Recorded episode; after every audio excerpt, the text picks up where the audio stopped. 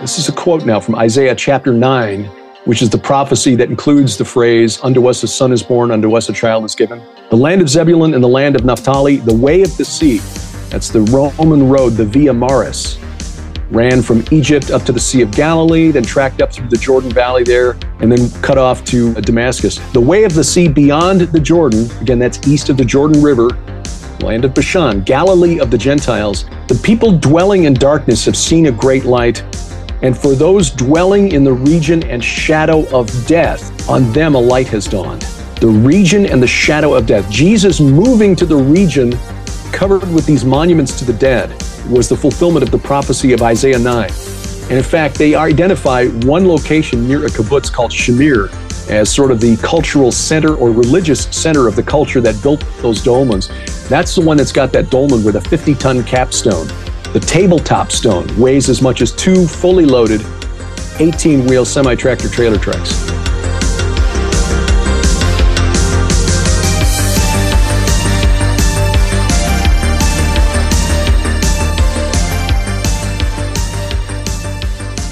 Hey, welcome back to Blurry Creatures. We have Derek Gilbert on the show this week. Derek's actually in Israel right now, showing people the places he's talking about on this episode. Um, we had a great time talking to Derek. I'm up late finishing the edit for this week's episode, and I hope you guys enjoyed this one. If you want to become a member of the show and enjoy extra perks, we actually just announced today that we're going to be doing a Blurbecue. That's right, we're going to do a barbecue Blurry Creature style. If you want to get tickets to the Blurbecue, that's hard to say. You can become a member, and we're going to send out a message to everyone how to get tickets. We're going to do that in uh, May, right before the summer. So you also get extra episodes. We're doing a movie night in a couple days for the gold members, and we're always doing fun stuff. So head over to blurrycreatures.com slash members, become a member of the show.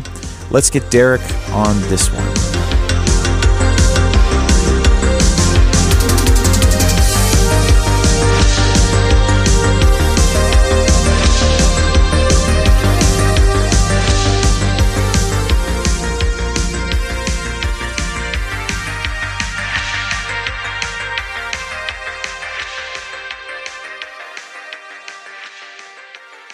The history of our Earth is so different from what we can imagine. Enjoy the journey. The Smithsonian, that if they found out about a large skeleton somewhere, was to go get it. I'm going to assume at least one person is right because if one person's right, it busts the paradigm. It all goes back to the fallen cherub. And the problem with the modern day church, they have a very truncated view of the supernatural. This backdrop that's just pregnant with all kinds of meaning associated with this Mount Hermon event. Welcome to Blurry creatures. And this guy defects from the kingdom. That's a big deal.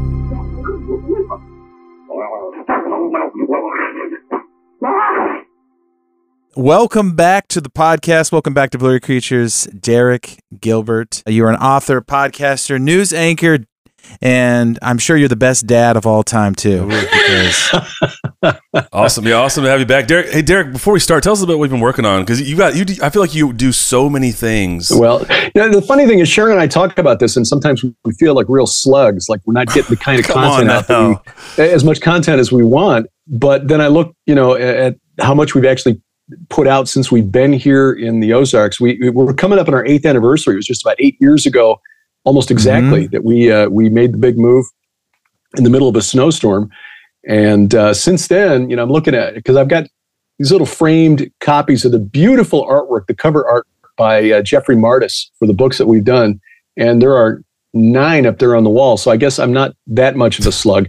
It's just there's so much that I want to yeah. get out, and only so many hours in the day we've been working on a book file, and I think it's best that we didn't put it out last year as we had scheduled because we, we've learned some things that are going to go into the book. Uh, Sharon and I are working on another co authored book called The Gates of Hell, which is a reference to Jesus declaring his divinity at the base of Mount Hermon, yeah. right in front of Caesarea, Caesarea Philippi. I mean, you know, Judd Burton, yeah, that's the, the two words when you ask Judd, why are the Nephilim important? Why do they matter? He says, two words Caesarea Philippi. Like, yeah. yeah, he's right.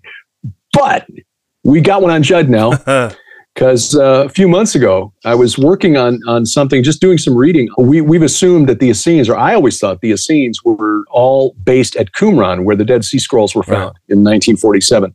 Turns out that's not true. There were Essenes in Jerusalem, and there were Essenes, Essenes in a community near the town of Magdala, kind of at the northwest corner of the Sea of Galilee. That's where Mary Magdalene was from. That's why she's called Mary Magdalene. Mm. Well, the Essenes who lived in the north wrote the second part of the book of Enoch. Now, this may be something you already know. Mike Heiser knew about this. That's why it's in his companion to the book of Enoch. It's like, oh, okay, I'm just slow to the party here. But chapters 37 through 72, that they call the book of parables, mm-hmm. includes some uh, references, messianic references to a character called the Son of Man that had not previously appeared in any Jewish writing, except for that passing reference in Daniel chapter 7, where Daniel has the, the vision of the uh, one like a Son of Man. You know, the Ancient of Days at his right hand is one like a Son of Man, but there's nothing else mentioned in Daniel about that. Who is this guy? Why is he there? Who is he? But in the second part of the book of First Enoch, the book of parables, you find a lot of yeah. references in there to this character. He's the messianic character who comes back and punishes wicked kings and fallen angels and evil landowners and so on. And then Jesus takes that title and runs with it, you know, like 82 times or something in the New Testament. Yeah. It's like, oh, okay, so really, we really do need to take the book of Enoch really, really seriously. Ooh. But in the in the process of reading about this community of Essenes, and this, this section of the book, which according to scholars was probably completed by about the time of the death of Herod the Great. So, in other words, just before Jesus and John the Baptist were born. Wow. All right. I stumbled onto this paper by a German scholar that was trying to identify the location of Bethany across the Jordan. This is the place where Jesus was baptized. According to the Gospel of John, chapter 1, beginning at verse 26, John is confronted by guys sent by the Pharisees in Jerusalem who are questioning him. They're, they're interrogating him. Who are you? Are you the prophet? Are you Elijah? Are you the Messiah? And John says, No, among, but among you stands one whom you do not know, even he who comes after me, the strap of whose sandal I am not worthy to untie. And then verse 28, these things took place in Bethany across the Jordan where John was baptizing. Mm. So, all right, for 2,000 years, Christians have been trying to find the location of Bethany across the Jordan.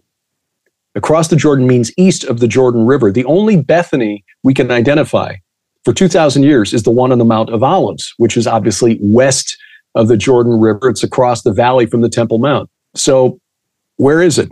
The early church father Origen, toward the end of the second century, mm-hmm. went to Palestine and he tried to find it. So nobody knows where it is. So he said, I think the actual name is Beth Abara, and that's what the King James Version has. But that's not what's in the Greek. The Greek text reads Bethania, Bethania across the Jordan, or Bethania across the Jordan. Well, UNESCO, and it, you know the United right. Nations says it, so it must be true, right? Bethany across the Jordan is a spot on the Jordan side of the river, of course, near Jericho. And that's designated now a World Heritage Site by UNESCO. Mm. So the kingdom of Jordan, God bless them, they're spending like $300 million to turn it into a tourist location. Of course they are. And I can't, yeah, I can't begrudge them that. I mean, pe- Jordan doesn't really have much else. They got a lot of sand, mm-hmm. they got a lot of rocks, and so they make cement. Mm-hmm. That's that's their main national export, and tourism. So if they can draw Christian tourists to uh, Jordan, God bless them. We we've been there twice, felt safe, wonderful people, great food, and Petra is a bucket list oh, item. Man. But this location near Jericho is not where Jesus was baptized. This is not Bethany across the Jordan. This German scholar who wrote this paper pointed out that in 1877, a fellow who was actually a friend of Sir Charles Warren, who found that inscribed stone inside the temple on the summit of Mount Hermon. Yeah. Uh, this fellow, Lieutenant Claude Conder, who was sent by the Palestine Exploration Fund, wrote in a paper, I think I figured it out. I'm paraphrasing, of course, because that's not how British get spoke. He said that Bethania, the Greek, is probably just a slightly different transliteration of Botania. And Botania was the Greek form of the name Bashan. So Bethany across the Jordan should be Bashan across the Jordan. Oh boy. That's basically the Golan Heights. That's the area to the north and east of the Sea of Galilee, but it included basically everything up to the Jordan River, north of the Sea of Galilee. And of course, the Jordan River runs essentially from Mount Hermon down to the Sea of Galilee and then on down to the Dead Sea. Does that make sense? Well, when you look at the Gospels and you see where Jesus called his first disciples, beginning at verse 35 of John chapter 1, you know, Jesus appears the next day after he's grilled by the Pharisees. John says, Oh, look, behold the Lamb of God who takes away the sins of the world. And the day after that, Jesus starts calling disciples. Philip. Philip was from Bethsaida, the city of Andrew and Peter. So Philip, Andrew, Peter, they're all from Bethsaida. That's a mile north of the Sea of Galilee. Okay. All right. So if they're there while John is baptizing and Jesus appears, it's not likely. It's not. Uh, my, my point is this: Andrew, Peter, and and James and John were partners in a fishing business on the Sea of Galilee which is 90 miles away from the UNESCO site. Yeah, it doesn't make it. That's a that's a that's a brisk walk for him to get all the way. That's a brisk Yeah. walk. So if you're partners in an active fishing business that's doing well according to uh, the Gospels, because they had servants who were working for them according to the Gospel of Mark, you're not likely following John as a disciple 90 miles away down near Jericho. I mean, a 90 mile walk, that's that's like what, four or five days? Yeah. So wait, so you, Derek, are you telling me you think you figured out where the spot where Jesus got baptized? I think it's north of the Sea of Galilee in that region called Bashan. Now, why is that relevant? Because Bashan in the ancient world, right? Yeah. Kingdom of Og, the first military target of Moses and the Israelites. Why Bashan? Because Bashan, which is a cognate for a Ugaritic word, which is a Semitic language similar to Hebrew, means place of the serpent. Oh, dude. Bashan is covered with megalithic monuments to the dead, for the cult of the dead. I mean, besides Gilgal Rephaim, you know, Israel's Stonehenge, which uh, is dated to like 3750 BC, and it's it's like half again more stone in it than Stonehenge. Yeah. So it's bigger and older than Stonehenge. Besides that, you've got about 5,000 dolmens all over the, the Golan Heights. Those are these megalithic uh, structures that look like tables. In fact, that, that word is from a Brittonic word. It's a Celtic language that means table. Two big slabs with a tabletop across Derek, the is this, top. is this the same area where Doug uh, thinks they found that serpent mound? Is this the same? yes. Dude, this is getting this is a convergence right here. This is this is pretty crazy. Yeah. It is. So we looking at this and, and looking into the dolmens as uh, Sharon and I have been for several years now. we wrote about these in our book Veneration, which is really about the cult of the Nephilim. You know, the ancestor veneration, which is really worshiping the spirits of the giants destroyed in the flood of Noah. There's an Israeli archaeologist named Moshe Hartal who who led the survey of the Golan Heights. Now, Israel's only been in control of it since 1967, which is why nobody knew that Gilgal Rephaim was even there until 1967. I mean, the Syrians probably knew, but they weren't telling They were anybody. telling everybody, yeah. But these dolmens, I mean, there are so many dolmens there that, according to this guy, uh, Hartal, they can't use the term dolmen field to describe clusters of dolmens anymore because they don't know where one ends and the next one begins. That's wild. For all intents and purposes, the entire Golan Heights is one giant dolmen field. This tracks with Canaanite texts from around the time of the judges found at that ancient kingdom of Ugarit, where there's a story called the Epic of Aqhat, A Q H A T, is a young man who's uh, uh, approached by the war goddess named Anat, who wants his magic bow that was made for him by one of the gods. And Aqhat says, No, for one thing, it's mine. Secondly, you're a woman. What are you going to do with it? Okay. Aqhat, failing to notice that Anat, the war goddess, has a girdle made of human skulls, according to the texts. So, bad move. She has him assassinated. His father, whose name is Daniel, goes looking for him. And three times in this epic poem says, When I, I, I will search for my son, and when I find him, I will mourn for him, and I will bury him in a tomb for the underworld gods, which is a phrase used elsewhere in these texts for the Rephaim. Yeah. Okay, so three times I will I will mourn for him and I will bury him in a tomb for the underworld gods. The fourth time he finds his son, and so I will mourn for him and I will bury him in a tomb at Kinneret. Kinneret is the Sea of Galilee. So even in this kingdom, which is near the border of Syria and Turkey, back in the day, they knew that all the way down at the Sea of Galilee was a region where you buried the honored dead to put them amongst the Rephaim Wow. again, the, the kingdom of Bashan. So that's where Jesus went where John was baptizing. It's within line of sight from the community of Essenes who wrote this second part of the um, First book of Enoch. uh, of the of the book of the book of First Enoch, the book of parables. I mean, they've got this little hill there called Mount Arbel uh, uh, that kind of oversees or overlooks the uh, community where these Essenes were were living. You climb this uh, this little mountain. You can see Mount Hermon off in the distance. You can see Capernaum there on the shore of the Galilee. You can see Bethsaida up there, and uh, again the region of Bashan off in the distance, all visible while they were writing this or being inspired to write it, possibly. And then Jesus again calling his first disciples from that region. That's where all of this took place. This region that was known as the entrance to the netherworld Okay. a region covered with monuments to the dead. Now, here's the thing: that Gilgal Rephaim, this you know circular monument, looks like concentric rings, almost like a maze, where you have to work your way into the center. And in the center is this tumulus, which is a big pile of rocks over a tomb. We've been inside the central core, and there's a dolmen inside there. Don't know who was buried there. The archaeologist who did the most recent dig, uh, Dr. Michael Freikman, said it had been robbed out. They couldn't find Yeah, it. the, the Smithsonian had been there already, right? So they, uh, yeah, probably, yeah, yeah, or the Vatican, right? They maybe the Vatican. swooped it up. You're right. But there's another monument that Dr. Freikman wrote about that's just like Gilgal Rephaim. It's about a third the size, but it's got that same structure concentric rings around a central tumulus covering a dolmen. It's located on a little hill overlooking the Jordan River, a mile north of the Sea of Galilee. It's like half a mile from Bethsaida, where Philip and Peter and Andrew lived. There is no way they didn't know that thing was there. Right. Spell it out for the for the dummies here.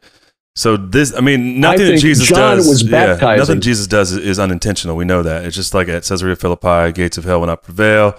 Right. It was a warning shot across the bow. It was it was Jesus, you- you know, proclaiming his his victory. In fact, stepping on on that place where the the Watchers touched down. Right. He went Yeah. he went there and he was baptized there and then he led by the spirit into the wilderness this is in matthew chapter 4 and this is where it really goes you know it, it, it comes into focus led into the wilderness tempted 40 days 40 nights the devil takes him to jerusalem sets him up on the pinnacle mm-hmm. says if you're the son of god throw yourself down then he takes him to a very high mountain and shows him all the kingdoms of the world the only very high mountain in israel is mount hermon it is three times higher than any other peak Mount Carmel, Mount Tabor, Temple Mount, forget it. Mount Hermon is three times higher than the t- next tallest mountain in Israel. It's there that Satan showed him the kingdoms of the world and said, Look, if you bow the knee to me, I'll give all of this to you. And of course, Jesus said, uh, No, you shall worship the Lord your God, and him only you shall serve. And then in verse 12 of Matthew chapter 4, when he had heard, when Jesus had heard that John had been arrested, John the Baptist, he withdrew into Galilee and leaving Nazareth, he went and lived in Capernaum by the sea. Capernaum is on the shore of the Sea of Galilee. It's about uh, a mile from uh, Bethsaida in the territory of Zebulun, Zebulun and Naphtali, so that what was spoken by the prophet Isaiah might be fulfilled. This is a quote now from Isaiah chapter 9, which is the prophecy that includes the phrase, Unto us a son is born, unto us a child is given. The land of Zebulun and the land of Naphtali, the way of the sea, that's the Roman road, the Via Maris, ran from Egypt up to the Sea of Galilee, then tracked up through the Jordan Valley there, and then cut off to uh, Damascus. The way of the sea beyond the Jordan, again, that's east of the Jordan River, land of Bashan, Galilee of the Gentiles. The people dwelling in darkness have seen a great light. And for those dwelling in the region and shadow of death, on them a light has dawned. The region and the shadow of death. Jesus moving to the region covered with these monuments to the dead was the fulfillment of the prophecy of Isaiah 9. A light dawning on those who dwelled in the region and the shadow of death. The Jordan River runs through a valley between Mount Hermon up to the region of Dan, ancient city of Dan, down to uh, Chorazin, which is one of the cities that Jesus cursed, which was just north of uh, Capernaum. That area is uh, around an area that is called the Hula Marsh, Marsh, H U L E H. There used to be a lake there. The uh, Israelis drained it in the 50s to get rid of malaria. But the area around that marsh is just ringed with dolmens. Interesting. And in fact, they identify one location near a kibbutz called Shamir as sort of the cultural center or religious center of the culture that built those dolmens. That's the one that's got that dolmen with a 50 ton capstone. The tabletop stone weighs as much as two fully loaded 18 wheel semi tractor trailer trucks. How they get it up there? And somehow, somehow in the Bronze Age, somebody managed to get that up on top of a dolmen. And there are like 400 more dolmens around it. And that's right on the edge of this marsh. Big fellas, maybe some big fellas out there, huh? That we believe is the valley of the shadow of death. Oh, okay. So what what is the significance of the dolmen? Is it just is it like a fancy coffin or is there actually some sort of Is it like a gate? That's that's the question. Scholars don't know. Even the guys who did this recent survey of all of the dolmens around the edge of this Hula Valley or the Jordan Valley that runs through the Hula Marsh, they admit they don't know. Scholars have been looking at these things since the beginning of the 19th century. So for 200 years, scholars have been looking at dolmens in the Golan Heights and in the Jordan Valley, and they don't know. They honestly don't know. It's hard to figure out because they've been there for you know some of them for as long as 5000 years. Right. and uh, you got a lot of tomb robbers or what they what the archaeologists today call night diggers. They go in there and you know rob them out. So there are very very few. In fact i'm only aware of one or two that have actually uh, two that have not been robbed out that have been excavated within the last few years. So they don't know. Were these actual burial sites some scholars say no others believe that they were used for sky burials you'd put the, the dead relative on top of the dolmen until the birds picked it clean, and then you'd bury the bones in a in an ossuary in a in a shaft tomb somewhere oh, else. Oh, gnarly.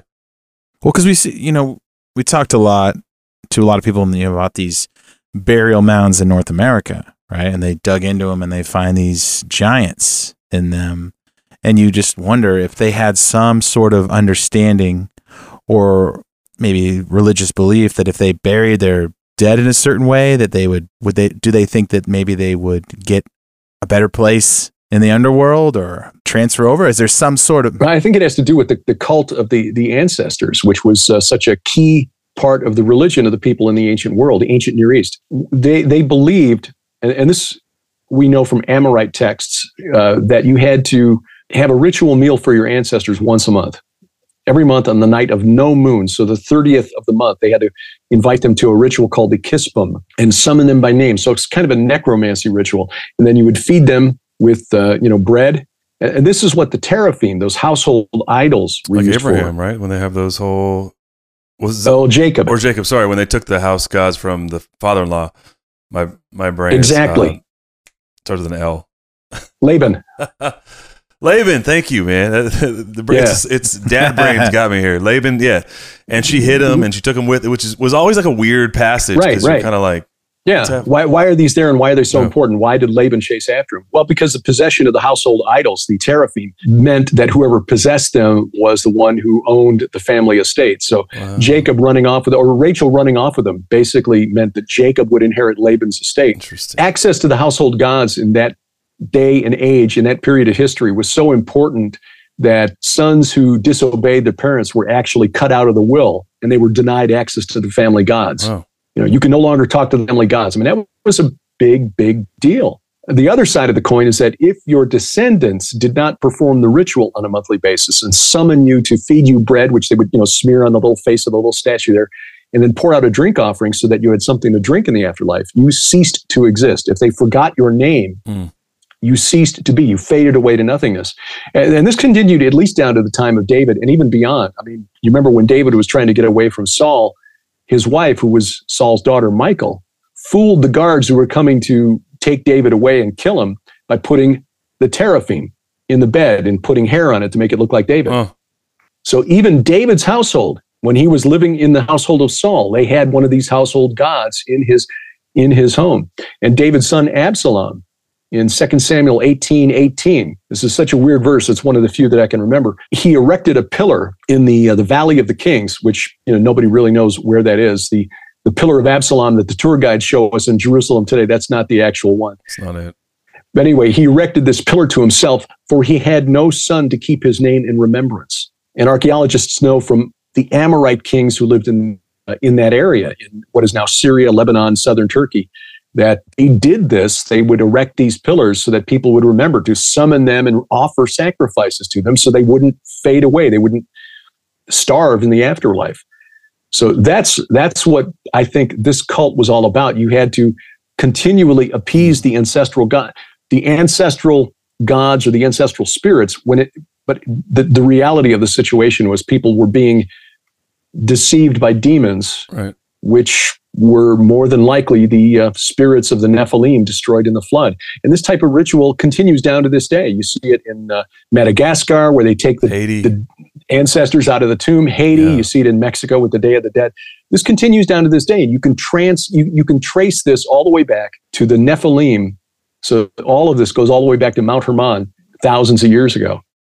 I was going to say that reminds me of what you see in Haiti, where they, they actually call try to call spirits up and have them possess them, and they pour out you know they pour one out for their for their ancestors, and they bring food. Right. It's interesting because in Japan, it's it's it's not a Middle Eastern thing. It's it's it's a thing everywhere, and right. So let me recap this real quick. So we get so the Essenes, who we know most famously for the Dead Sea Scrolls, having in Qumran, scrolls are found.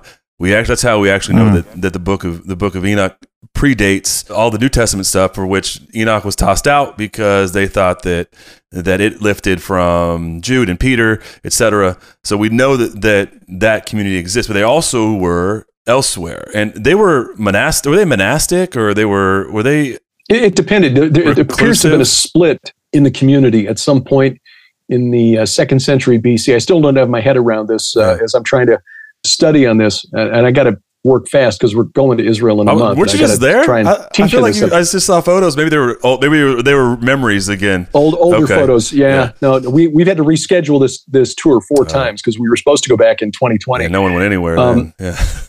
right. Yeah. The tour companies are now making up for lost time. There were it appears to have been a split, and so you had the community at Qumran that uh, wanted to separate from the world entirely.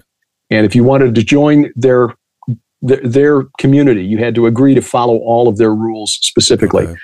The, the community around the Sea of Galilee and the community in, in Jerusalem appeared to be more willing to um, mingle with other groups, you know, to uh, work alongside the Pharisees and the Sadducees and, and, and what have you. So and more fact, good they neighbors. Were, they were better neighbors. They're just like, yeah, you know, yeah. leave us alone, you know. I mean, they yeah. still had their their rituals and their purity rituals and so forth, but they were not quite as strict as the Qumran community, which basically cut itself off from the uh, hmm. from the others. And in fact, you can see uh, evidence of this split. And this is why scholars are, are convinced that the book of parables in the book of First Enoch was not written by the community at Qumran, because there are things in that, you know, beginning at chapter 37 that would not have been acceptable to the community at Qumran. For example, the idea that you can you could be forgiven through repentance Okay, this was something that the, that John the Baptist is is known for in the Gospels. You know, he was preaching a Baptist of repentance or uh, uh, baptism of repentance. Right. You know, for forgiveness. The, the Qumran community believed you were only forgiven if you joined their community and followed all of their rules. So that was a fundamental Sounds difference. like some churches. yeah, yeah, yeah. No, no, no yeah, kidding. Seriously.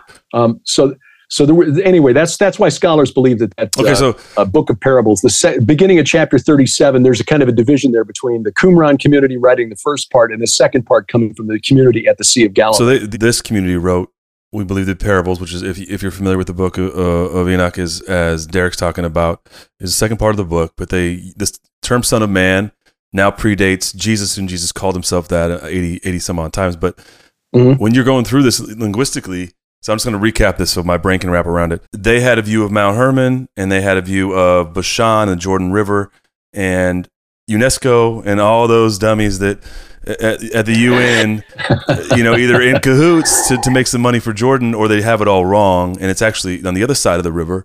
And this is the place that Jesus was baptized to fulfill the prophecy in Isaiah.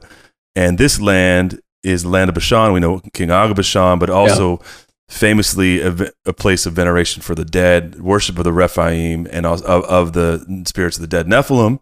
So you have this whole this whole golden age being worshipped pre-flood. So Jesus is now the light that shines in the darkness on the side of, of Bashan, which is close enough for him to walk to call his his disciples. Right. And then down that river, and that place is covered in dolmens, which we know are part of the cult of the dead. But down the river there used to be another a marsh, and oh, now it's a it's a place, but there's tons of dolmens there, and you believe that is the biblical place for the valley of the shadow of death, and right, and that's because of the dolmens, or because and also because it geographically fits. Am I on so far here? No, you're, you're summarizing Okay. it very well. Okay. Um, Good, good, and, good. uh, I'm just, I'm kind of, Yeah, there you go. You're helping me out too. we'll just we'll just transcribe that, and that'll be a chapter for the. I'm just trying to keep up, man. I, I, I love it though because because I think this is this is the context, right? Like we we talk about this, Derek. It, we, we talked about at, at Mount Hermon about at the gates of Hades about the significance of geography, and I think we're separated from this very much unless we go to Israel, and even then, Yeah. it, it isn't always the same as we just, we can just prove with UNESCO. It's not always, and you know, Jesus was probably born or crucified at where's a bus stop now. It- these things that don't that actual locations and, and meanings, but they, gosh, it's just the significance of being a light dawning. Would be his re- revelation or being revealed as the Messiah with the dove coming down when he's baptized by John. It's in the place of complete and utter darkness. So all of that, Valley of Shadow of Death. So we're talking like literally a place where they buried and then worshipped the dead in, in this valley. And this is a place where David walked, and maybe they didn't want to go because it was blurry. I don't know. You know, Do you think this is where the Giants maybe came back in this area too? Like, there's always these debates. How did they yeah, come back? yeah. Did they do some sort of ritual in these areas to like resurrect themselves or something? well, it sounds like the I don't know. Well, we, we know that that practice was still continuing down, in, at least until the time of David, probably down to the time of Isaiah, when you get down to the seventh century, because Isaiah was still condemning those who were eating forbidden forbidden food amongst the tombs, which was um, part of the, the, the problem. I mean, Mo- Moses and the Israelites, 800 years earlier, were hit with a plague uh, when they were on the plains of Moab before they crossed over at Jericho. Uh, 24,000 Israelites died before Phineas stopped it by getting stabby with a, uh, a spear. And uh, just the actual the actual language, stop right? to some kind of a- language. He was very stabby Yeah. with the uh, the spear. yeah. It was, you know, you smite or. Smote, smite, smate. So it's it's a it's a plural. Not yeah, a it's exact translation. past participle. but uh, it was a young young Israelite prince and a Midianite princess who were performing some sort of fertility rite, probably in, at the entrance of the tent of meeting in the sight of all Israel, according to uh, the, uh, the the account in Numbers. But in Psalm 106, verse 28, it's it's specified that the reason God got angry was that they were eating sacrifices offered to the dead. They yoked themselves to the Baal, the Baal of Peor, and ate sacrifices offered to the dead. Now, we, we showed in our book Veneration that the word Peor is based on a Hebrew root that means opening or cleft or gap. And uh, in that context, probably means uh, the, the opening or the Lord, because that's what Baal means, Lord of the uh, gates of hell, Lord of the Opening. opening to the netherworld. This probably took place at or very near the location of ancient Sodom. There is a dig going on as we record this tonight. The team is over there from Trinity Southwest Uni- University and Veritas International University, digging at a site in Jordan called uh, Tal El Hammam. It's across from Jericho. It's kind of between Jericho and uh, Mount Nebo. You can see it from Mount Nebo. As you're looking at Jericho, if that's 12 o'clock, Mount Nebo's at about 2 o'clock. This city was the largest city in the southern Levant, which is Lebanon, Israel, Syria, Jordan, south of Hatzor. And Hatzor is about halfway between the Sea of Galilee and Mount Hermon. 85 acres inside the city walls. To give you an idea, to compare, Jerusalem at the time of Abraham had about 12 acres inside, 10 acres inside the city Wow. walls. So, you know, we think Jerusalem, Jer- Jericho, that must be really big because that was the first. No, Jericho had 12 acres inside the city walls. Wow. This city, 85 acres. And then when you include the areas outside down on the, the plain, which is very fertile because there's a, uh perennial stream that runs down from uh, the site of the city. So it was always, uh, always had water, Yeah. even though it's like desert everywhere else around there. About 200 acres. So it was huge. Seven times the size But- of, of Jericho. Or Right. Yeah. The thing that's interesting is that at the time, and this was mentioned by the guy who found this, this Dr. Steven Collins in his book Finding Sodom, just mentions it in passing. It's like, oh yeah, there are like 1,500 dolmens at the base of the city, at the base of the Tell, you know, the hill in which the city was found. Like, wait, what? Because there, there are like 25,000 in all between Mount Hermon and the Dead Sea. And there were like 1,500 at the base of this city. And there are scholars going back to the 1940s who believe that Shittim, which is where Moses and the Israelites camped, was not down on the plains of Moab, but it was up on this hill. In other words, they were on the lower level of the location of Sodom that had been destroyed like 400 years earlier, right on top of the site of the temple, which may well have been the temple of Baal Peor. Mm. And they fell into the worship of this, this god. And I, I asked the director of scientific analysis for this site on my podcast about three years ago how are these dolmens at Sodom oriented because uh, you know archaeoastronomy is a growing field. They can find if these were oriented toward the uh, the winter solstice or, or the summer, so the, whatever, yeah. whatever. He said no, they were all aimed at what we think was the temple on Sodom. Interesting. Like, oh, okay. Now here's the thing: one of those two dolmens that I mentioned earlier that had not been robbed out was found by the team working right now at Tall El Hammam. They found one that was kind of hidden on the side of a hill. It, it hadn't been touched hadn't been touched in almost 4,000 years. And they found, based on the pottery, the dating of the pottery inside of it, that it appears to have been used continuously since Sodom was founded around 4000 BC.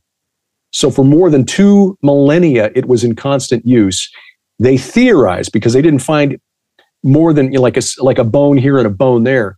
They think the dolmens were used to house offerings to the dead. Okay. The dead ancestors, the dead relative would be put out on top of the dolmen, flesh picked clean. The bones were put in a shaft burial. And then once a year, and again, this is theorized because they haven't found any texts yet to confirm this, but they believe that they um, would have a ritual where they would go to the shaft tomb, pull out a bone of an ancestor, they would bring it to the dolmen, and they would put it inside the dolmen. And as uh, time went on and the front of the dolmen got filled up, they would just push everything to the back. You know, they would offer pottery. They found some jewelry in some of these, yeah. and a few bones here and there. So, w- what does this mean? again, offerings to the dead, apparently, and it appears that Sodom was part of, or maybe the center of that cult in the southern part of the Levant, whereas in the north, it appears to have been centered around that uh, massive dolmen at Shamir, which is at the northeast corner of that valley, the Hula Valley, so, uh, overlooking the Jordan so River. literally, the Valley of Death, Shadow of Death, was full of dolmens, so ritual structures yeah. to which they made offerings to the dead. Mm-hmm. We had thought uh, years ago, a couple of years ago, that Sharon and I thought that there was that area down there by Jericho, yeah, between Jericho and Sodom, that was the valley of the shadow of death. Still, you know, a reasonable hypothesis. I mean, in Ezekiel chapter 39, verse 11, he says, uh, God tells him that the, uh, the end of the war of Gog and Magog will be in the valley of the travelers east of the sea. That's a reference to the Dead Sea, east of the mm. sea. Okay, that's the Jordan side of the river. Travelers in Hebrew is Avarim. Yeah. When Moses was getting old and God said, okay, you're going to get one look at the promised land, climb this mountain Mount Nebo, he refers to it, God calls it this mountain of Avarim, this mountain of the travelers. This is a word that has an entry in the dictionary of deities and demons in the Bible because travelers doesn't refer to people on holiday in Jordan. Right. It's a reference used by the Canaanites for the spirits of the Rephaim because these spirits crossed over or traveled from the realm of the dead to the land of the living. So there's something about that area down there uh. near Mount Nebo, near Sodom, that was connected to these spirits. In fact, one of the uh, last stops on the stations of the Exodus, uh, actually, there are two that make reference to spirits of the dead. One is called Ovoth, which literally means spirits of the dead. The other is Ai Avarim, which means ruins of the travelers or heaps of the travelers. And I think that may refer to the dolmens at the base of the ruined city of Sodom up on the hill. You know, and people who just tuning in and, and don't know, I mean, this probably sounds like a, a you know a big lesson. Yeah. Um, right off the bat, can you talk about how the ancients viewed like Sheol and where they believe they went? Because obviously, they're not just doing this for nothing. They're not just doing this because it's ceremonial. They actually believe they're either sending people off or bringing people back, and there's this communication going on. And I think modern day people, when we hear this, we just think, oh yeah, the ancients were were out of their minds. Like they were just doing these weird rituals. And why were they going through all this effort? Why were they, you know, spending all this time and energy? If something, if there wasn't some sort of transaction going on, can you speak to what they believed they were doing when they were yeah. in this valley of death? We, we need to remember that the dominant culture of the ancient Near East. And that, that's a term that basically refers to the lands of the Bible Israel, Jordan, Syria, Lebanon, Iraq. You know, the ancient Near East basically encompasses that, plus the nearby areas of Egypt, Saudi Arabia, Turkey, Iran. They, the Amorites, kind of set the religious and cultural tone for society from about the time of 2000 BC, which was roughly the time of Abraham, maybe a little before, down to the time of the uh, Exodus. The Amorites did not see a separation between the realm of the living and the realm of the dead. The dead ancestors were always with you. Okay. It's kind of an Eastern concept to us now. I mean, that's, you know, you get Asian cultures where that's yeah. also very true to this day, African cultures where that's still very true. But here in the West, we've, we've lost that. But that was the worldview of the people who lived in and around the ancient Israelites you had to appease the ancestors and provide for them to provide sustenance for them in the afterlife. Otherwise they they faded away. They ceased to exist. I think this is actually i think this is why abraham and sarah were so concerned that they didn't have a living descendant a, a son an heir. There's a scholar by the name of dr nicholas wyatt who points out when uh, abraham tells god you know i'm going to have to make abraham or rather uh, eleazar of of damascus my heir. Uh, Dr. Wyatt believes that the phrase Damascus is actually a scribal correction later because the scribe didn't understand what Abraham was saying. The word um, Ha Damashek means son of the cup, essentially, or Ben Ben Meshek rather means son of the cup. Ha Damashek means of Damascus. So Ben Meshek, son of the cup, the one who pours out the libation or the drink offering every month to sustain the dead in the afterlife. Abraham saying, Look, I don't have an heir. I'm going to have to name this guy Eleazar, my servant, as the son of the cup to keep Sarah. Because Abraham didn't have a the worldview that was revealed to the prophets later or to the uh, apostles, the disciples by Jesus. They didn't have the understanding of Sheol and Hades that uh, developed through time. Uh, there was a real change in the way Jews saw the uh, afterlife really during the Second Temple period. We see some of that develop, like the uh, the Book of First Enoch. It was believed in ancient Mesopotamia that your existence in the afterlife continued, but it was very dull, dreary, and gray. And if your descendants didn't provide for you through this monthly ritual, then you were condemned to try to subsist on on clay and dirty water.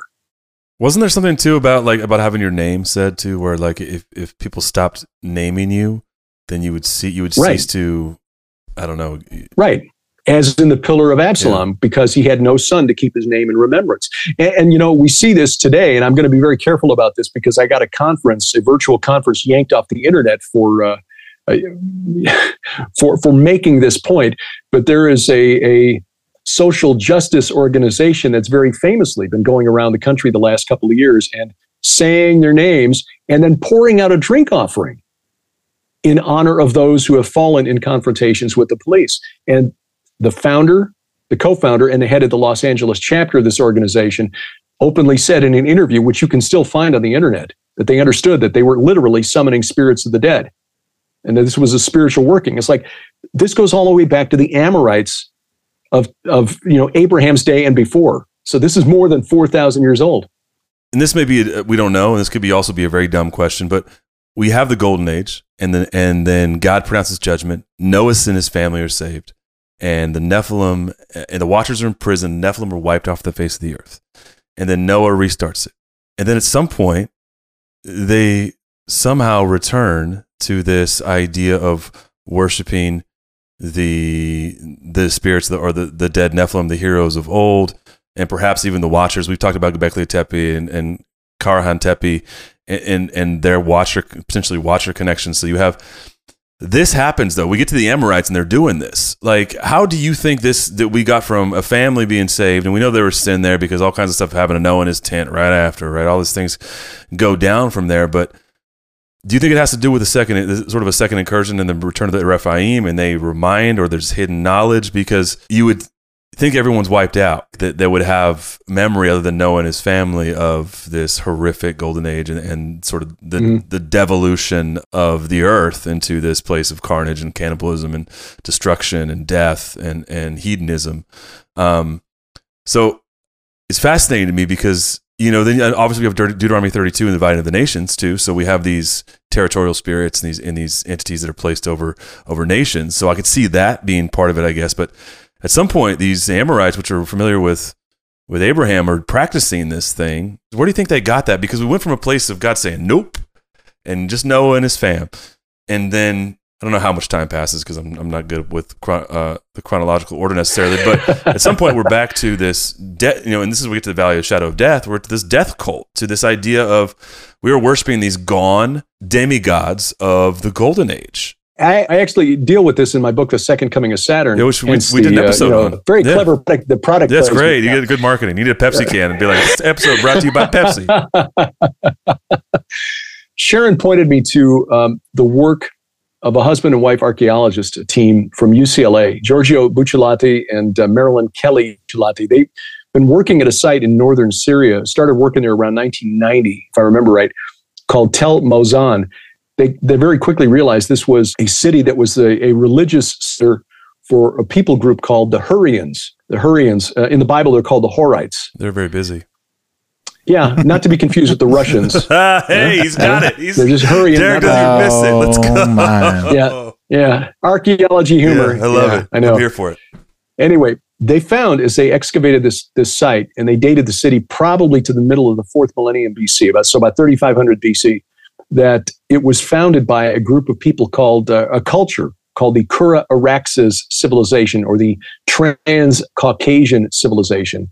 Uh, Kura and Araxes are the two rivers on either side of the Caucasus Mountains in Armenia, hence the name. They've got a very unique style of pottery, so they can trace their movements from their origin point around 4000 BC, 4500 BC. Uh, they began to spread out kind of like the northern arc around Mesopotamia. So if you looked at a map and looked at the uh, the Kurdish regions, really of Turkey, Iran, Iraq, Syria, that's where the Hurrians were concentrated. But they moved down uh, to uh, the area of the Sea of Galilee, really, by about 2300 BC, and they continued on uh, even further south. And uh, they were all through the uh, the Bible, even though we don't really recognize it. Uh, the uh, kings of the east in Genesis chapter 14, who came all the way from Elam, which is modern Iran, Yeah. to fight against Sodom and Gomorrah, they did battle with the Horites at the edge of the wilderness of Paran, which is down near Mount Sinai. So the Horites were all through that area. There's evidence that the king of Shechem in the days of Jacob, whose name was Hamor, may have been a Hurrian. The king of Jebus, the city of the Jebusites, Jerusalem, in the time of David, Araunah. You know, he bought the threshing floor of Araunah to stop the destroyer from slaying all the Israelites because of David's sin of calling the census. Araunah is a Hurrian word that means lord or king. Okay, so these Hurrians were all through the area. Uh, they were more important in biblical history than we realize. As part of their worship of their creator god, whose name is Kumarbi, Kumarbi was just another name for who the Romans later called Saturn. Saturn. Greeks called him Kronos. The Canaanites called him El. The Amorites called him Dagon. The Babylonians, the Akkadians called him Enlil. Same god, different names. The Hebrews called him Molech. He's All right. Still around. Yeah. he's still around, still influencing the Yeah. world to this day. I argued in that book, by the way, that uh, he is also Shemiyaza, leader of the Watchers, Oh, yeah. and Mhm. the one they call the Destroyer, who comes out in Revelation 9, Abaddon or Apollyon. I think it's the same entity by different names. Anyway, to worship Kumarbi and to summon him from the netherworld to ask him for favors, they would di- they dug a ritual pit, a necromantic ritual pit. The, the Buccellatis found that this thing at uh, at Urkesh, which is the name of this this sacred city for the Hurrians, went down about 45 feet. Now, they could only get down about halfway because uh, they were concerned about the walls of this thing falling in on the diggers. So they they dug down and dated that portion of it to about 23 2400 BC, but they figure it goes back to about 3500 BC. This was how the Hurrians worshiped their gods of the netherworld. Kumarbi, like Kronos, like Saturn in the Greek and Roman myths, had formerly been the king of the pantheon. He became the king of the pantheon by overthrowing the sky god and castrating him in the process, and then in turn was overthrown by the Yeesh. yeah. I mean, it was bad. It was bad enough when Kronos used a sickle, but uh, Kumarbi did it with his teeth. Well, it's, So yeah, you're making a yeah. statement. yeah, uh, basically, the sky god is powerless now because he's he's not a man. Anyway, he was overthrown by the storm god, Zeus, Jupiter, Baal to the Canaanites, Teshub to the Hurrians, and that's why the storm god was the king of the pantheon. Again, this was a key part of their ritual. The, the priest would go down into this pit, you know, again, down into a pit, maybe 10 by 12 in dimensions, but 25, 30 feet below the surface would scribe a magic circle on the floor, sacrifice a small animal like a lamb or a puppy or a piglet, and then summon these gods from the netherworld and then send them back to the netherworld when they were done. Now, these people, the Hurrians, again, they can trace their movements because of their very unique style of pottery. They trace them back to about 4,500 BC or thereabouts on the plains of Ararat. Okay. The plain, the lowlands below the mountain where Noah landed the ark. And the, the name of this ritual pit is the Abi, the A B I. 1966, before, you know, 25 years before the site of Urkesh had been found, a scholar by the name of Harry Hoffner, who's a Hittitologist, found and made the argument that uh, etymologically speaking, based on ling- linguistic rules, the Abzu of the Sumerians, that word Abzu, the abyss, could not have been the origin of the Hurrian word Abi. It was the other way around. The Sumerians got the word Abzu from the Hurrians. Okay. Hmm. It's also the origin of the word in Hebrew, ov, which is usually translated in the Bible as medium. In other words, when Saul went to visit the medium of Endor, he visited the Ov of Endor. And remember, Samuel, the spirit of Samuel, came up from the earth. She had a ritual pit. This was a practice brought to Mesopotamia and brought to Canaan. It's it's in the New World. Like we we did a whole episode on, on Chaco, and then you have the cenotes. You have these. So this is what I'm. gonna This is The yes, the kivas, kiva. right. That's what I'm trying to think of. Cenote is the cave. Uh huh. Uh huh. We talked about those at Chaco. Like you have these ritual. So my all of this, we know that like when that the spirits of the Nephilim, the demons, their punishment was to stay here. You, so you thinking? Are you saying in these pits they channeled the spirits of the dead Nephilim? And you think there was you think there was an impartation of this knowledge to worship not only them but potentially their fathers Yes. who were the watchers and that ignited this cult dude this is this is inter- this is super interesting because you, you Yeah, know where that comes yeah. from right You- and you've got it had to be this medium and i'll let you finish on this because this is a great point because if the same word we talk we talked about the witch of endor and, and the medium of endor whatever it is who, who called up samuel i mean it makes sense because you know something doesn't come from nothing obviously this this, this Right, so right. it, Well, we all we we also talked this week, Luke. We were we just talked to Hugh Newman about Karahan Tepe. Yeah. And it's basically how it was dug down into Oh. the ground, like Lo- Gobekli Tepe, you know. Right, And then right. you you you have these structures, and we were we were talking kind of loosely about why why do they build some of them in the sky, and why do they build some of them like dig them down into the ground? And it seems like you have both those metaphors going on all the time in the in the in the megalithic societies it's Yeah, where like, they yeah. like, a, like a ziggurat and then like a pit Yeah, and in fact, that's the that's the way it was set up at Urkesh, and also at uh, Eridu, which where you got the Abzu, the uh, Temple of Enki, which I believe was the Tower of Babel, which would have been the largest ziggurat in Mesopotamia if it had been finished. But archaeologists digging there back in 1949 discovered that the final level, which would have been the biggest ziggurat, bigger than the the temple of the moon god, the ziggurat of Ur, was suddenly abandoned and covered over with sand hmm, mysteriously Seriously, you know, unless you read Genesis 9. But the same thing at Urkesh, where they had an elevated platform about 90 feet above the plain, and they had the temple on top of that. And then next to it was the ritual pit that went down about 45 feet. In Sumerian, the word Ker, which means mountain, also means netherworld. Mm. Just like in Hebrew, the word Eretz means earth, but it also means the netherworld. You have to look at the context. So, you know, as above, so below. Right. It, it means it means both. I think that's really interesting because the chief god of Mesopotamia, the Mesopotamian version of Kumarbi or El Enlil, his chief, his main epithet or nickname was Great Mountain. Now, did it mean Great Mountain or did it mean Great Below? Because by the time of Abraham, Enlil had been sort of replaced at the at the, the king of the pantheon over that uh, period between Abraham and David by Marduk, Yeah. and uh, he had been demoted to the netherworld, where he became one of the judges of the netherworld. So, yeah, great mountain or great, you know, great underworld. Yeah. I, I've always wondered, you know, you have you have Paul, you know, referencing principalities and powers above and below, you know, powerful class of he says demon gods that are held in these dark worlds uh, in bondage. So, you know, obviously the Tower of Babel, they're building this tower up to try to access heaven. And then they're building these pits to try to access the underworld. They're always trying to access these different realms. And it seems as though, you know, we we we see those circle pits all in South Africa too. We talked to Michael Tellinger. There's there's there's thousands and thousands of these these pits that they dug and they look like spirals into the ground. And he says there's just remnants of giants all over the all over South Africa. Hmm. And then we have these, you know, mounds all over North America, all over the world, pyramids all over China. South America. Yeah. And so they're all doing the same things. It's like the ancients understood how to access these realms, and we're just sort of finding the clues. Or we're building CERN. It doesn't make any sense to us. Yeah. Yeah.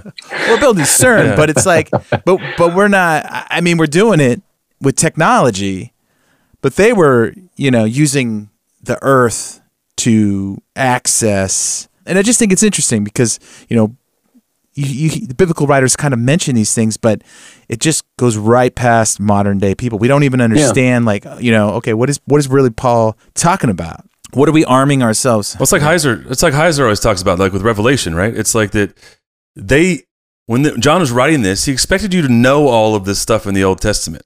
Paul expected you to know all of this extra biblical literature that he references. Yeah. It's there's this like requisite baseline knowledge that they were writing to, which is I think was beautiful about some of the stuff Mike Heiser does, is that he's saying you're not who he, who they were writing to. You have to understand they had they thought you, they were writing to- a class to a class of people to a generation of people that had this knowledge, had read these books, and lived this lived experience, and it's not yours. And that's what I think is fascinating about this understanding. Like, man, when you talk about where Jesus baptized, and then you realize, oh my gosh, if you had lived there at the time, you'd like, hey, that's very significant. Not only is it is it fulfillment of prophecy, but look, it's here. It's just like his preaching at Mount Hermon, but he's doing this here. This is what they do here. This is where they worship the dead here, and this is Jesus basically claiming back those things which have been stolen, which he does in the spiritual when during his crucifixion he takes the keys the keys back. But he's doing this as he's walking, you know, walking around doing his ministry after 33 years of age. He's doing it strategically, um, which I man, I, I that is a, is a huge eye opener to me. Just understanding what you just said about the way that they tried to access and, and the way that the things we know from the archaeological record about that these ancients did and where they were and how we date them and how we relate that to the chron- chronology of the Bible and understanding, oh, they're in these pits trying to summon things, and these things they were summoning were telling them this is how. th- Essentially, telling them like it, it's it's the it's the Enuma Elish, right? It's it's the inversion of of the creation story. The serpent is the creator god, and or this is pantheon of gods, and they're really all kind of inter inter battling anyway. But it goes back to the original to the dragon and the fall of the Watchers and all these rebellious characters that are vying for the worship of man and the adoration of man unto his own destruction, and at enmity with the God of the, with the God of Israel and God of the Bible. No, absolutely, absolutely. And the, the question I get asked though is if if you're right in in this theory, and this God who led this rebellion, this this fallen Elohim, and he's now in the abyss, according to Peter, Second Peter two verse four. For God did not spare the angels when they sinned, but cast them down to Tartarus, Tartarosis in the Greek, Right. uh, where they're in chains and gloomy darkness, according to Peter and Jude. How is it possible they're they're still influencing the world today? Mob boss in prison. I mean, baby. you know, it's well, ex- exactly. Mob boss in prison. I mean, that's that's this that's the answer right there. And I think there's even a clue to this in, in Ezekiel 32, where he um, is writing a polemic against the uh, the king of Egypt, and he writes that you know Egypt is delivered to the sword, drag her away in all her multitudes. The mighty chiefs shall speak of them, but as chiefs of the Gibborim is the actual term. The mighty chiefs shall speak of them with their helpers out of the midst of Sheol. They have come down, they lie still, the uncircumcised slain by the sword. So it's clear when you read the Septuagint translation, which was the version uh, created by Jewish religious scholars about 200 years before the birth of Jesus, that those mighty chiefs are in fact the Nephilim, the spirits of the giants destroyed in the flood. And then verse 22 in Ezekiel 32 Assyria is there in all her company, its graves all around it, all of them slain, fallen by the sword, whose graves are set in the uttermost parts of the pit. The thing about the name Assyria is that in Hebrew it's Asher. Asher was used for the nation Assyria. It was also the name of the capital city of the Assyrians, and it was also the name of their chief deity, mm. which was the Assyrian version of Enlil or mm. El or Molech or Saturn, Kronos, Balaam, etc., the same, entity. Same, same. So yeah.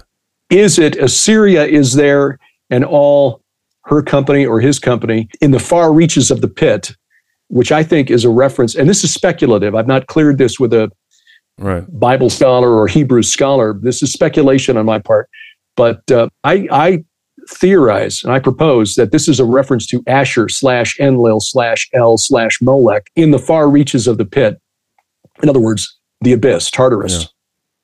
but still somehow in contact with these mighty chiefs, the mighty, the fallen from among the circumcised. That's verse 27. And there are some scholars who believe that that uh, word fallen, Nophilim in Hebrew, should actually is mispointed and should read Nephilim, the Nephilim among. And uh, when you read the Septuagint translation, it's clear that that is who they are referring to. Oh. They slept mm. with the giants who had fallen from eternity in the Septuagint, who descended into Hades with weapons of war.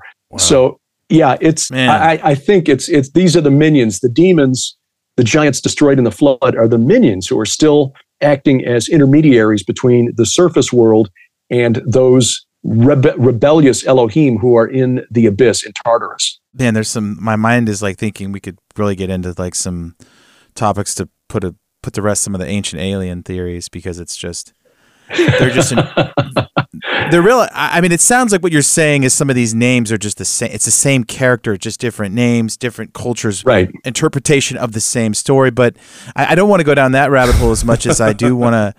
I, I want to talk to you about. So we know on we've talked to you extensively and other people on the show about how Jesus goes to, you know, Mount Hermon. Well, scholars think and that you know when he transfigures, he specifically goes there to do that yeah. that miracle, and then you know he goes to the Temple of Pan to say this is my this is where I'm going to proclaim against the you know the gates of hell. So you're telling, and then so what I want to ask you about is, is his baptism, right? Because here we have him going to a specific place to be baptized and if if we follow the line of thinking that he goes to specific places to do these miracles what ha- what does his baptism have to be there for because it from my understanding baptism is very much dying right. going down Come on now. and then resurrecting coming back to life it is not lost on us as Christians. I mean, it is lost on us as Christians what what we're actually doing when we're getting baptized. We are dying and being reborn. Mm-hmm. Well, that's part of it. But Peter had another another explanation for it too. First Peter three. Mike Heiser has taught on this, and we had the honor and the privilege of hearing him teach on this when we were in Israel together back in 2018 at the Jordan River. So there's jealousy so no, everywhere, yeah, we're man. at the Jordan River, and Mike was teaching on First Peter three, and uh, he, he's told this story where a church that he was attending years ago, where the pastor was going, you know, verse by verse through the Bible, and he gets to First Peter three, and Mike's like, "Okay, this is going to be good."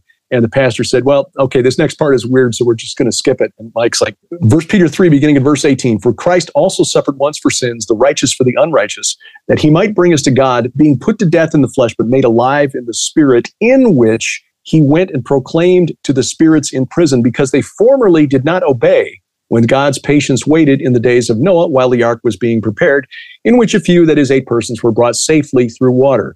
Baptism, which corresponds to this, now saves you, not as a removal of dirt from the body, but as appeal to God for a good conscience. And he goes on from there.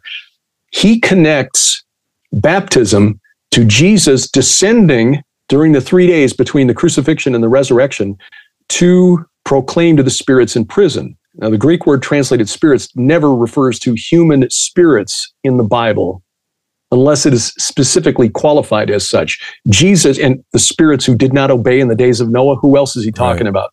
Yeah, mm-hmm. yeah, yeah, these are the watchers, the sons of God from Genesis chapter 6. Mike tells the story this way, you know, to refer to him again, but it's a great story. He basically says Jesus descends, shows up in the abyss in front of Shemiyaza, Azazel, and the rest that are in chains in Tartarus and says, Okay, bet you didn't expect to see me here, but here's a news flash. At dawn of the third day, I'm getting out and you're still dead. Hmm. Let's go. That's what baptism is. Baptism is a declaration of victory over these rebellious entities that thought they could create a hybrid army to take dominion of earth away from the children of Adam and Eve. Every time we baptize, we're basically sending a message to the abyss hey, we got another one, and you're still dead. Wow. I like that. And that's in, in the place of veneration and worship of the dead. Jesus not only fulfilled Isaiah 41, but he declares his victory. Declaring victory. And, and saying, You're mm. still dead. You are worshiping exactly. still dead entities. Isaiah 26, I think, is a prophecy, one of a few that are in scripture, but I think this one is the most obvious. We don't see it in English because most English Bibles translate the word Rephaim the spirits of these giants into words like the shades or the dead. Isaiah 26, beginning at verse 13. Oh, Yahweh our God, oh Lord our God, other lords besides you have ruled over us, but your name alone we bring to remembrance. They are dead, they will not live. They are Rephaim, they will not arise. To that end, you have visited them with destruction and wiped out all remembrance. Remember the name, wiped out all remembrance of them. And then you go down to verse 19 and Isaiah writes, Your dead shall live. This is about the faithful. Your dead shall live, their bodies shall rise. This is a prophecy of resurrection. Mm. This is Isaiah, you know, 700 years before Paul writes 1 Corinthians 15. You who dwell in the dust, awake and sing for joy, for your dew is a dew of light, and the earth will give. Now, this verse is difficult. The earth will give birth to the Rephaim. Okay, now this is based on the Masoretic Hebrew text, which wasn't completed until about 900 AD, so almost a thousand years after the Septuagint. The Septuagint makes more sense. The dead will rise, and those in the tombs will be raised, and those in the earth will be cheerful, for the dew from you is a remedy for them, but the land of the impious or the land of the ungodly will fall. Mm. Dude, I like that. Wow. A, scholar, a, a, scholar, a scholar by the name of Brook W. R. Pearson wrote a paper on that verse alone and said this being written in the middle of the period of history, you know, after Alexander the Great conquered Judea, can you know when when the Jewish religious scholars were very very aware of what their Greek neighbors believed, which is why you've got translations in the Bible like the Valley of Rephaim becoming the Valley of the Titans. Yeah. Or Valley of the Giants. This is a reference to Tartarus, the land of the ungodly, the land of those who created the Nephilim, the Rephaim, who will not be raised up. I think Ezekiel is also referring to this in Ezekiel 39, verse 11, when God says, the, the army of Gog of Magog will fall in the valley of the travelers east of the sea, and it will block the travelers. Interesting. What does that mean? It will block the spirits of the Rephaim. I think what it means is, as Isaiah writes, when the dead are raised up, like Paul writes in 1 Corinthians 15, we will be raised up in incorruptible bodies, but they're still dead. It's phenomenal. Is this have anything to do with in like Matthew 27 when the dead rise, rise after walk around? Yeah, Jesus' resurrection. Walk around. Do you think that has yeah. any connection? I think that was sort of a, a foretaste of what it is because those people probably died again. I mean, they were not raised in incorruptible bodies, right. but the energy released when Christ was resurrected affected the faithful who were in the tombs. Um, the fact that Matthew mentions it, uh, you know, it's like there there were witnesses out there who saw this happen. Walking Dead, people just cruising out of their tombs. Like, yeah, sure, yeah. David W. Lowe wrote a book about this some years ago called Earthquake Resurrection because he points out that at the time of that that happened, there was a massive earthquake. And geologists and, and seismologists have now confirmed this. They found evidence of a massive earthquake that took place in the region of Jerusalem, centered yeah. uh, core samples that were taken like near the Dead Sea, dated to about 31 AD, give or take a few years. And of course, being skeptics, they say, but this is where Matthew got the the the story of the earthquake at the time of Jesus. Like, okay, all right you know, I think this is so important because I think a lot of people walk away from their faith because they don't understand the concepts of living and dying and why Christ had to die and why Christ had to come. And, and, I think that's just lost on modern day humans, especially when we're trying to understand the Gospels, because you have to go back, to transport your mind back to the way that the ancients understood life and death, the way ancients stood the underworld, the way the way all these concepts that that that you know preachers just preach the end of this movie, and it's just so confusing because I mean, mm-hmm. not I I think people can still get saved and find Christ, but they don't. I don't think they really understand what they're doing a lot of times, especially when we're young and we come up, you know, we go into these Christian camps and we get excited and we have this experience, but we don't it's like we don't really know what, what the concepts of life and death and, and all the, the salvation and it's just great to have these conversations because I think it gives more context and meaning to how the ancients understood it and, and, and the cult of the dead and what they were trying to do and like like Luke was saying, it's sort of the inversion. Yeah, no, I, I agree. I think it's it's much it's really exciting when you see and you begin to understand the lengths to which Jesus went to buy back mm. our freedom from these entities you know, the wages of sin are death. I mean, that's what we deserve. There is none righteous, no, not one. This is a very long game, and these spirits have been playing it for a long time. I think that the creation of the giants, the hybrid creatures who um, uh, were on the earth before the flood of Noah, were there to destroy humanity, to take dominion of the earth away from humanity. The spirits of those demons condemned to wander the earth until uh, uh, until the judgment. I think their uh, their purpose is to try to uh, pull us away from the one thing that will save us from a bad end, which is uh, accepting Jesus Christ and His sacrifice. Mm. But we we don't really understand the stakes. I mean, there's so many churches today, some very popular New York Times best-selling Christian pastors who turn Jesus into sort of a cosmic life Self-help. coach. Yeah, you know. Yeah. Right, right, yeah. You live your best life now. No, no. We the best life is the life that comes after the resurrection. Right. It's our. It's isn't if, it? if I'm living my yeah. best life now, I'm doing it wrong. Isn't it ironic that that the not ironic it, it, should be expected but the irony is not lost on on me that, that, like a lot of even in christian churches but a lot of the messaging is is self-love love yourself and it's so contrary to the message of christ it was die to yourself pick up your cross daily mm-hmm.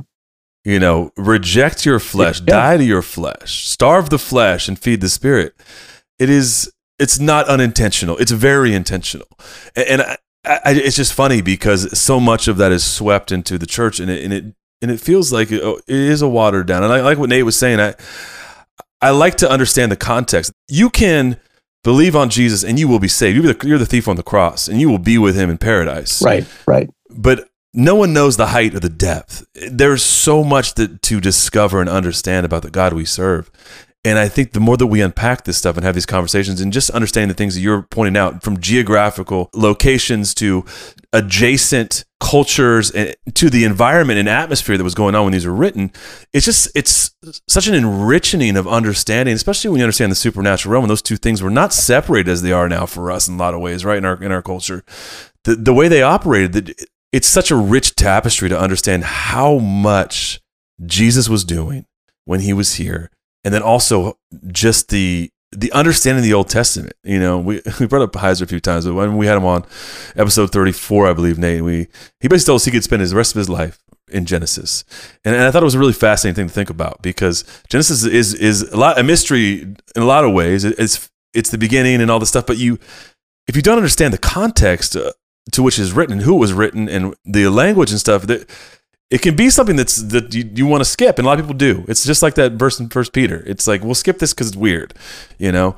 All this circumcision and other weird stuff in genesis we're going to skip all this you know but it, it matters. And you don't need to make jesus any more than he is but i think that the impression of the magnitude of the things that which he did eh, when we sit with you derek and we sit with people that, that have spent the 10000 hours and we, we unpack some of these things it just the magnitude uh, uh, of the the prophecies fulfilled and the intentionality and the things that he did in the physical that also were so intentional in the supernatural, the spiritual realm, I just think are it makes it a God, God something you can't wrap your hands around. I think that's what people want sometimes is comfort and to wrap your, you can wrap my arms around this, this, and you can't.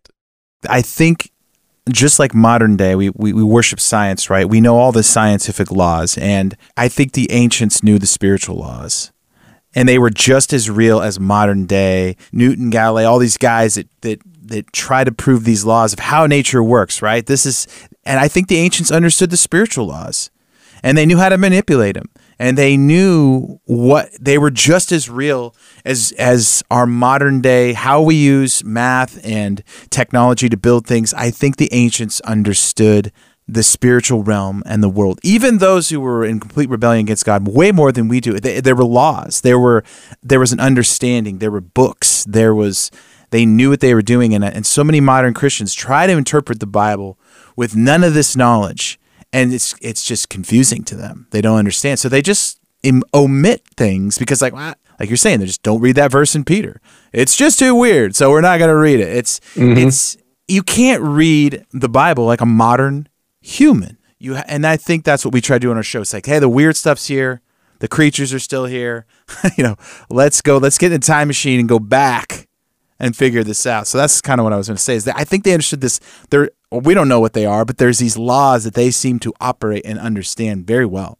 We, we kind of discover them, and we're like, oh, that's probably why they were digging down in the ground and building that thing in the air. And I don't know. It's just we're just we just think, oh, that's a nice fancy pyramid. I'm like, nah, there, it's yeah, something yeah. else. It's something we don't even know what it is, you know. So They were so primitive and simple, they thought they could literally build a tower tall enough to reach the sky. No, I'm sorry, the engineers in ancient Sumer knew that mud brick was not going to reach high enough to get into the sky and, and reach heaven. Yeah. yeah.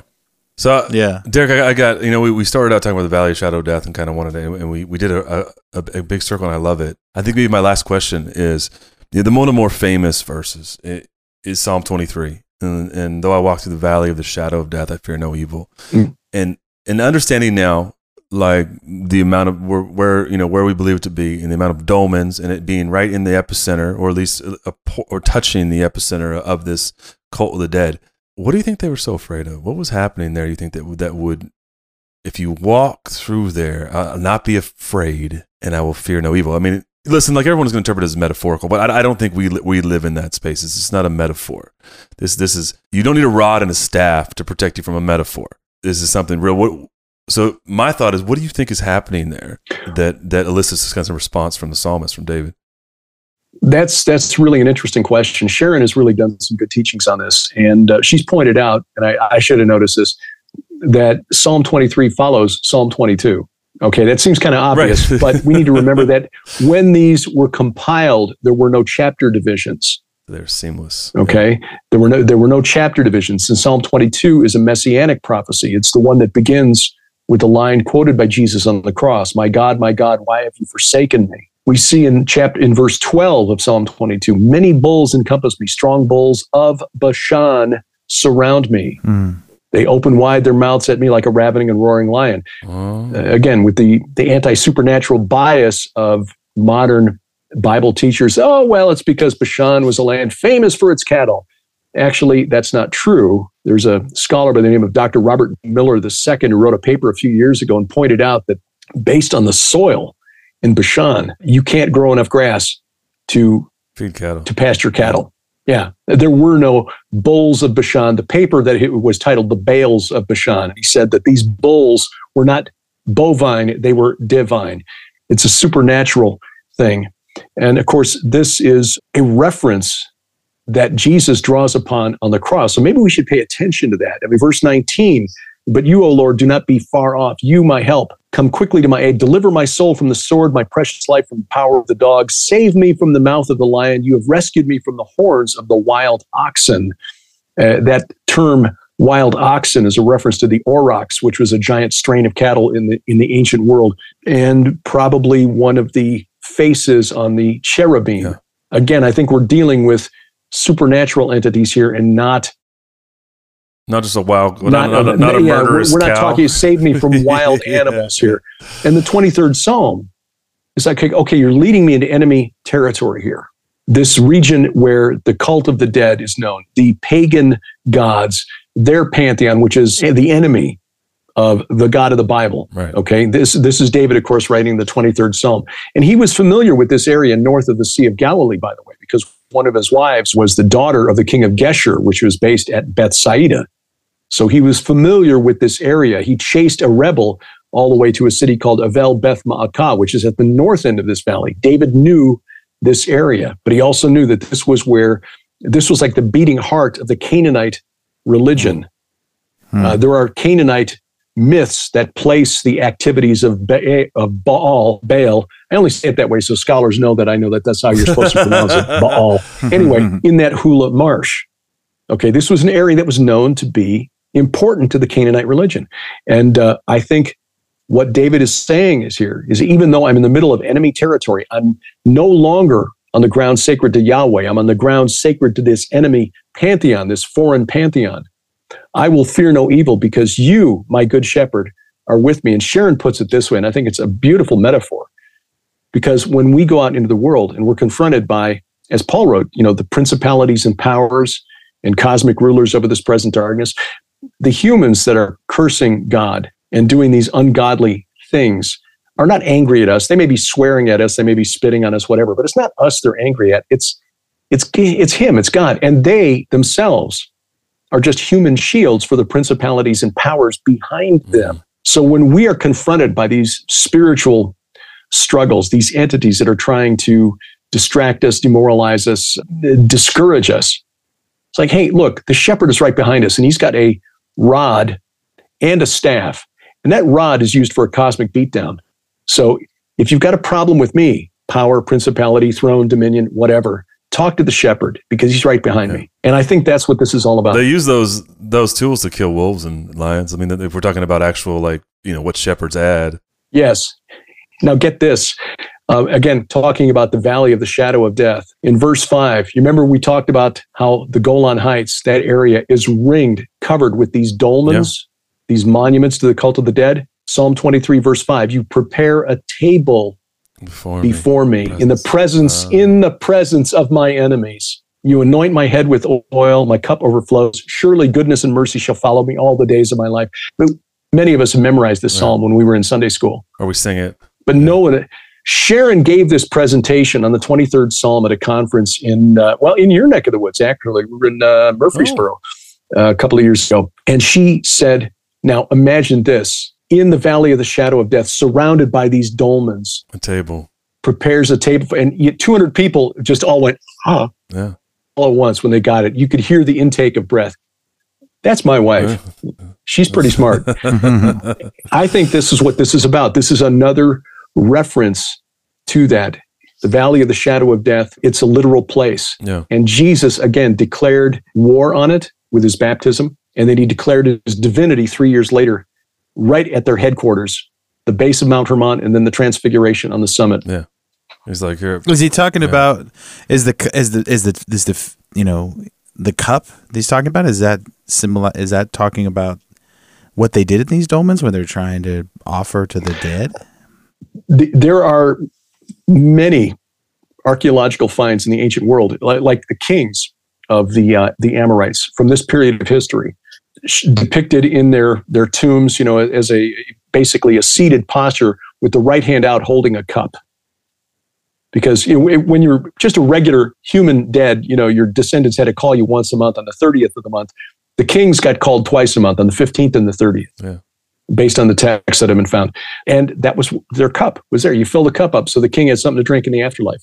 And you leave food offerings in these tombs for the kings. So, yes, I think the cup running over was again in mockery of these dead and the cult of the dead, and the fact that in their worldview, they had conned humans into doing these rituals to support them in the afterlife, you know, not knowing that this is not how the afterlife actually works. The Last Supper is a reversal of that, whereas the, the fallen realm, these fallen angels and the demons that inspired all these pagan religions wanted the shedding of blood, especially human blood.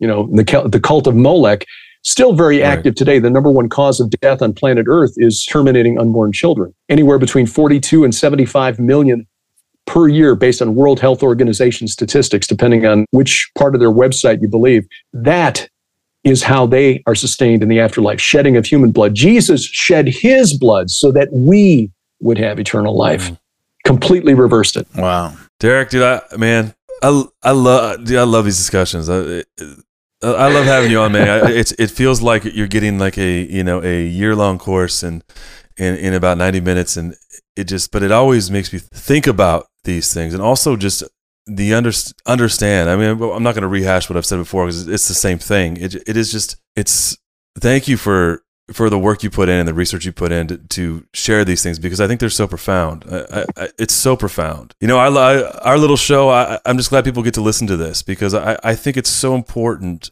to understand contextually the things that that our that our God did. Yeah, you know, it, to to bring us back into bring us out of enmity with God into a place and back into God's family, and it is I want I don't know how we get on an Israel trip with you and go and go do this, but I think that, that I would love to just to have you point all these things out in person because my brain gets a little scattered trying to figure out where Galilee is and what's on the other side of this and what's on the side of that. but uh, I have a lot of maps saved on my hard yeah, drive over he's, here. He's got, yeah, he's got a lot of maps in that office. Before you go, tell us about you know you said you got a book coming out. Talk about some of the things you're doing. And, and well, you can five days a week at Skywatch TV with the daily news update called Five and Ten, and then uh, Sharon and I produce about I don't know four hours of content a week ourselves. Uh, our weekly Bible study, the Gilbert House Fellowship, which is a verse by verse study of the Bible, released as a podcast on Sundays. Uh, my podcast, View from the Bunker, goes up Sunday nights. We've got uh, Unraveling Revelation, which is our weekly 30 minute program for uh, end times prophecy.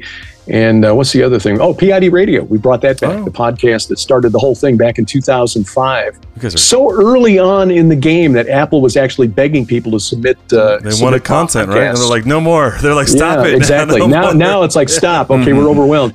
Uh, but we're still there. We got in early, so they grandfathered us and grandmothered Did you go us. find in, those? so we're go still find those cassette tapes and pull them out and, and run, put them in the stereo, Right. Spin them up. Yeah. Oh no, we were we were we were early adopters. We were doing Oh, MP3 love it. before MP3s were You guys cool. are content Um, machines. it's amazing. Uh, you guys just but we got a free app where Yeah. people get all of it on the app. You can find that at our website, gilberthouse.org. This, uh, the upcoming book will be called uh, The Gates of Hell, but we're also doing a video. We're going to Israel, actually. Well, we'll be there a month from today, come to think of it, as we're recording this. And we're going a few days before the tour so we can shoot some video at sites that we're not going to visit on the tour, like this other site near Bethsaida that's similar to Gilgal Rephaim. We're going to the Serpent Mound of Bashan. We're going to go to uh, Tel Avel Beth Ma'akah, which a scholar named Edward Lipinski points out as the place where Enoch delivered his message to the weeping angels. wow. Okay. He's like, yeah, this is a r- this is a well-regarded scholar, and he said, okay, yeah, it's got to be here at this location, and that's right on the edge. That's right on the edge of this valley, the valley of the shadow of death, this Hula Valley, surrounded by dolmens. And we hope, we hope, we're going to get a chance to go to that uh, Shamir Dolmen field with that massive dolmen with the 50-ton capstone. Yeah. So we'll be shooting video there, and we want to put that together into a presentation or a documentary, if you will, to go along with That's the awesome. book. Fantastic. Well, we'll be on the lookout That's for awesome. that. Derek, thanks again, man, for everything. Yeah. It's, it's just great. Yeah, thank it's you great so to see you. And Yeah. man, thanks just for, for teaching us tonight. This has been fun. Yeah. Yeah. Yeah. That's an honor, right? Enjoy this. I'm still that first grade kid that used to come home from school every day saying, "Hey, mom, guess what?" Yeah. Now it's just, hey, Sharon. Or mom, Oh, mom, yeah. uh, you know, seven o'clock in the evening. Hey, mom, guess what? It's like, Derek? Yeah, exactly. Why are you calling me, Derek? Dude, thanks so much, Derek. Appreciate you coming back on Blurry Creatures. All right, Thank man. you. We'll see you. Say hi to Sharon. God Yeah, bless. Sir. All You right. bet. Later.